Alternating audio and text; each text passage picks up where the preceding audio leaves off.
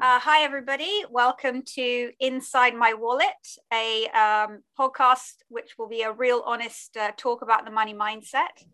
Um, I'd like to introduce us um, so that people know who we are um, and why we, we want to talk about this subject matter. Andrea, if you would like to go first. Sure, no problem. So, my name is Andrea Kennedy. I run a business called Wiser Wealth. Um, and the reason I got into my business was because I realized that there was kind of a gaping hole between uh, what bankers and finance people talk about, as well as what psychologists talk about.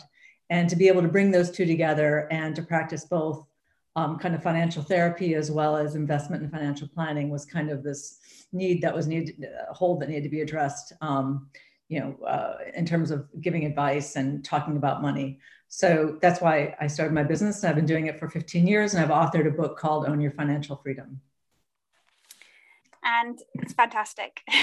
uh, I'm Amanda Edwards and I uh, founded Tidy My Money. Um, I'm a, a, wife, mother of three, but uh, I uh, have also been an accountant for, gosh, it's very telling, around 27 years or thereabouts and um, I've lived in you know quite a few countries, a bit like you, Andrea. We've been expats in various countries, and probably what that's given me and or us, I certainly hear it when you talk, is that we're well aware that you know there's more things in us humans that we're alike than we're different, and um, you know, tidy my money for me, the catalyst was it came from a place, um, sadly, where when I was 11 years old, my father passed away in a car accident, and as well as the emotional trauma that led us to a big financial trauma.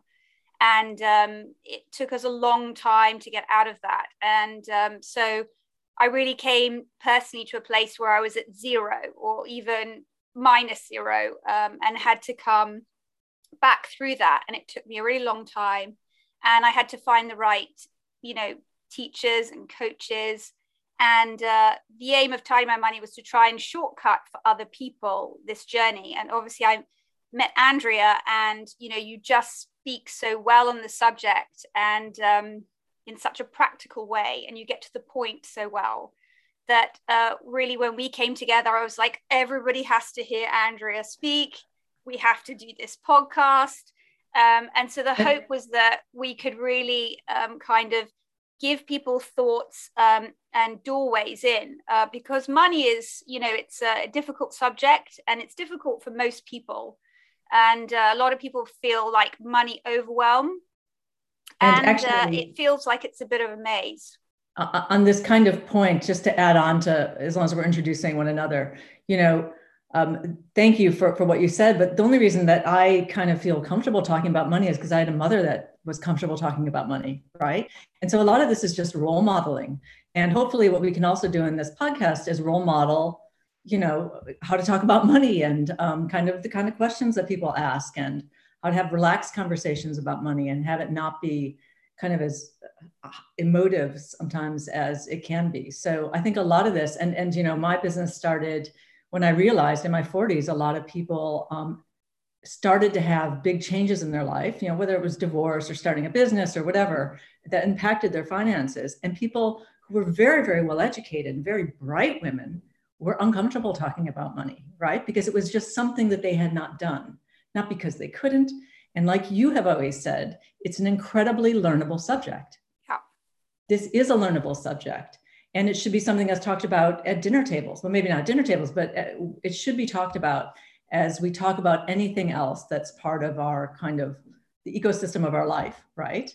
Um, health hygiene finances it should just be a normal thing.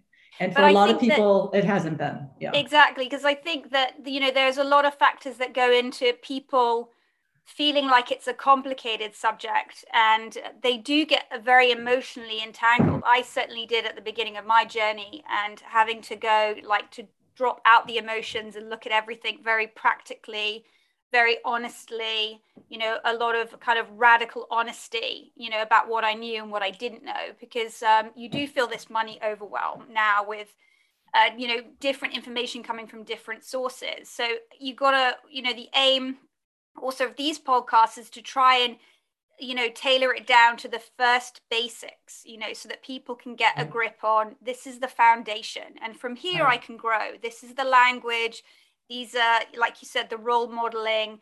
Um, because i think you know I do think like money, if you think about money as a maze, like for everybody, so, you know, there's a playing field in front of everybody. Every adult has to interact with money. So there's this huge playing field. And in the way of that is this maze. And depending on where you are, who are your guides, you know, if you had a mother that, you know, was informative to you, or if you had nobody giving you a good example, that maze could look accessible, daunting, huge, dark you know you can get into it take the wrong turns um, and you have to kind of learn that you probably can't do everything yourself you are going to need advisors good advisors who are directing you in the right way so that you can get to your end goal at the end um, and I don't think advisors necessarily always, always have to be, just to, to uh, add on to that point, they don't have to be paid for advisors. I mean, sometimes they will be, right? But sometimes they're just people that um, that you can trust right? And who have done things a certain way and who allow you to expand your thinking about things. You know we're going to talk about money narratives in the later um, podcast but it's really about understanding how we think about money and how that is and how that affects our behavior and then by definition how that affects how we spend money and use money and invest money in yeah. this whole train right? And and this maze that this kind of overwhelm that you talk about you know, I see it in my client base and it comes up in this classic kind of fright, freeze, flight, you know, kind of scenario. It's, it kicks in our very basic instinct of fear and how we react to it. I'm kind of a flight person, so that's why other people fight, other people freeze. I'm kind of a flight. So, and this is how we then uh, act with money, which is not always in our best interests when we're acting from this space of kind of high emotion, right? So just to add on to um, you know, what we were saying before. And I think one thing that we kind of like to say, or we've kind of said together, um, is that we want people to also really focus on rowing their own boat, right? We want to kind yeah. of say to people, you're in your own boat at, at, whatever age that is, however big that boat is, small, medium, cruise line, or whatever. and you've got to be in your own boat. yes. And you have to only look to yourself. Like stop looking left and right, right. and comparing because you don't know if the boat next to you is rented for the right. day. Right. Um, so I mean, I think that and I think that uh, social media has made rowing your own boat even harder because it used to be, I think, that we would look at kind of our neighbors or yeah. our peer group or our friendship group, and now we're kind of looking all around the world. I think there's maybe a bit of an upside to that, but the downside is also that you just have no idea what's real, what's fake. I've seen some crazy things where people look like they're on a plane and they're actually taking a photograph next to like their laundry machine. I mean, yeah. just, there's so much you can fake. And so I think that this just heightens all this anxiety that I think is there anyway, because it's a topic many people are not comfortable with. And now all the social media input, um, seeing into other people's lives has, I think, it made it a bit worse. Yeah. And so I think, you know, as we do the podcast, we build up people's information and their library of things to do, etc. I think it's important to continue to go back to like your own boat. You have to look at your life, where you are, where you want to get to. I think for me, certainly on my financial journey, I had to just go, I have to look at me. Like I have to look at what I want and what I need to feel secure, what I feel is my balance, and not, you know, literally switch everything off. Then you can become really focused on what are you afraid of.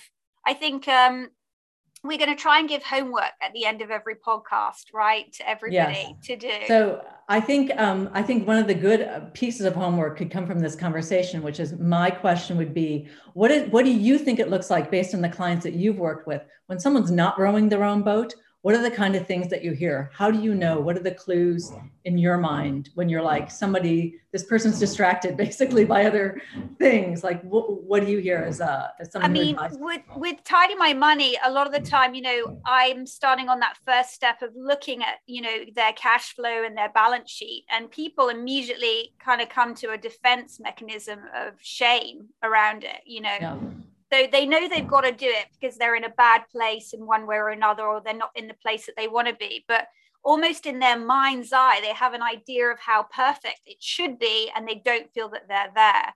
Um, right. So there is so much, like you said, emotions tied into everything. And, right. you know, a lot of the times with my lot, I'm trying to say, like, you have to literally feel it and put it on the side. You have to feel it and still move forward. So and, I, I, I was going to say, I also see a lot of shame, and a lot of what I see is older people. Well, not older people. I see all people of all ages, but often with an older client base is they look back on their life with regret. You know, regret and shame, like, oh my God, had I only known, or had I only done this, or had I only. And so I always tell people it's never too late to start. Yeah. You, know, it's okay to look back to reflect on how we got here, but you know there's there's no point in looking back and a lot of people when they're looking back they're looking around at the friends around them and what they have or you know accumulated or whatever. And i think that is when i personally also know when people aren't quite rowing their own boat. You know they've been looking over here and over there and not just focused on what they can do for themselves based on on whatever they have yeah?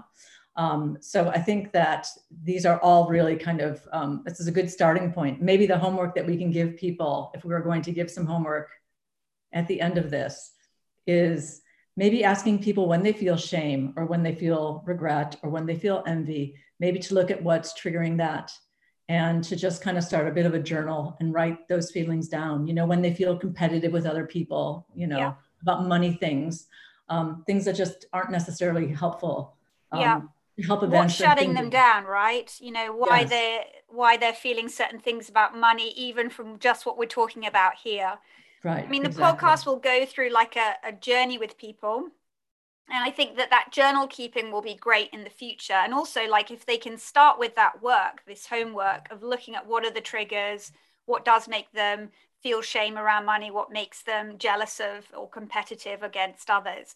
And as they go through the journey you know maybe it's a good to always go back you know and see whether those feelings disappear later. I hope they do.